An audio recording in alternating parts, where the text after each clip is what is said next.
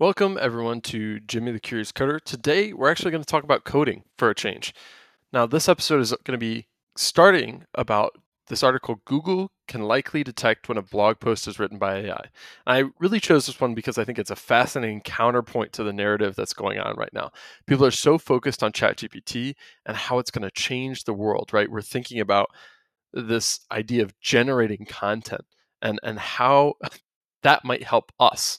Now, what's interesting is there's another side of this, which is companies like Google who are trying to detect what is useful information.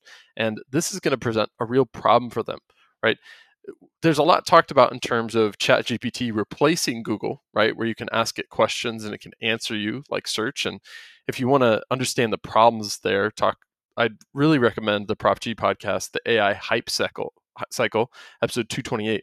But what we're seeing, I, I think, is the wrong angle of things. We're thinking about how ChatGPT and these generative AIs can be useful to us, but we're not thinking about the second order effect, right? And this article really digs at one of the primary second order effects, which is that we're going to have a ton of content, explosion of content, whether it be images or or text or even video or sound, right? And we're going to have to sift through that in some way, right? And we're going to take, I think, the problem of generated content on the internet and bring it up by an order of magnitude, right? We're going to decrease the difficulty of generating content and thus we're going to increase the amount. And this was already a problem, right? So I think what we're going to end up with, with is a real bifurcation here.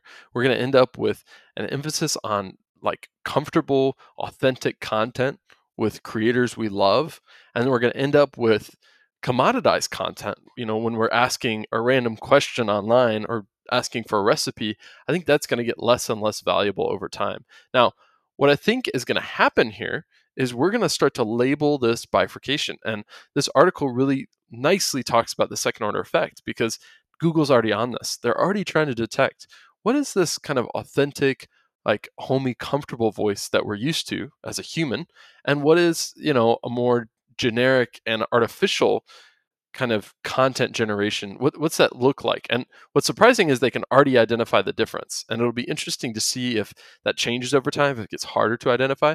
But i think what we're going to see slowly over time is kind of something like the organic food movement where authentic content gets kind of a label and it talks about how you know it's it's created in the home and and homemade. Like we're going to start to see some of these words um, applied to writing, which I think is fascinating and really, really interesting. Now, that's interesting in and of itself.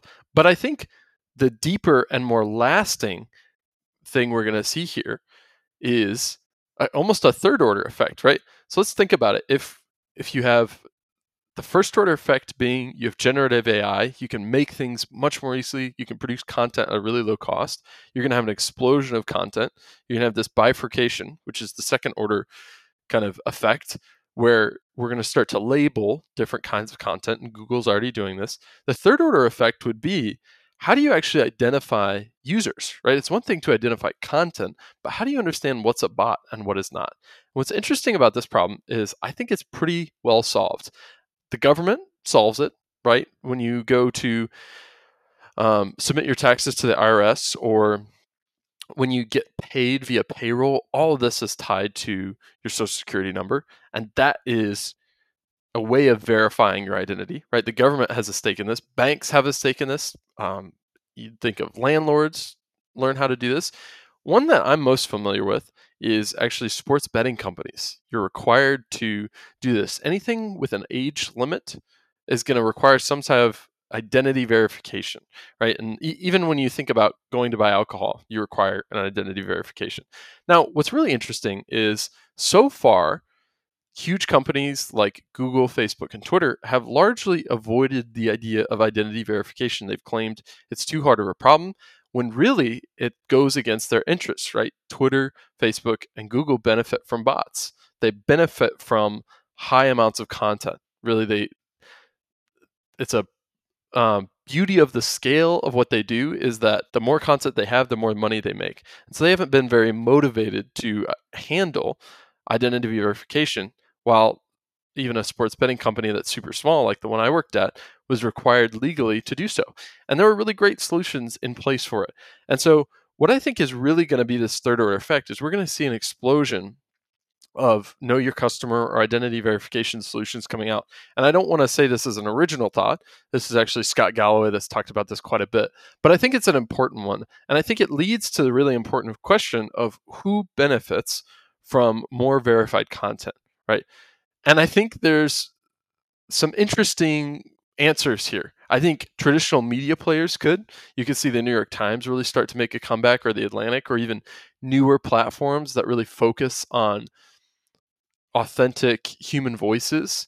And I think you could argue podcasting growing really quickly has been, you know, uh, an outcome of this already. I think we've seen to some extent this commoditization of information with Google's dominance in SEO, right? You know, listicles and all that. Those are essentially already commodities that are just pumped out. And we're going to see that trend accelerate further. But what we're also going to see is this opposite trend, which is I think how do you identify users? I think one of the best ways to do it is to think about the physicality of identification, right? So Google and Facebook identify us digitally, right? They track us around the web and they they watch what we do and they sell that to advertisers, right? That's one model here.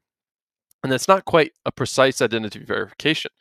On the other side, think about how you verify your identity with other companies right now. For example, multi factor authentication. Um, two factor authentication, you're talking about your text messages, your email, right? And I think what it really comes down to, though, is devices, right? And so we think about who owns devices end to end. And largely, I would say that's Apple. I think Meta has made an attempt here, but their weakness on privacy has made it a very difficult sell to consumers. So I think, kind of to sum it all up, I think Apple is in a really great position in this whole generative AI situation because they own really great devices that can help you verify identity and really capitalize on this like authentic private self that I think we're going to crave more and more. And just as a last point, I I think it's really interesting here that we talk all the time about Google and their expertise in AI and we talk about OpenAI, but we fail to mention Apple. Now, I want to end with a little action step. Next time you are looking in your settings, open that settings app up, go to the Siri section, and look at what Siri is doing with your applications, right? So Google and Facebook are indexing our relationships and our information, right, online. Apple is actually indexing our user behavior on our phones, how different apps interact with each other. They are taking in tons of data and they're allowed to because they're super private, or at least they're perceived that way.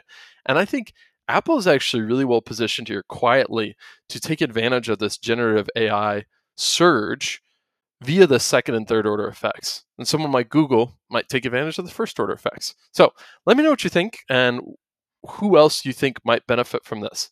Thank you.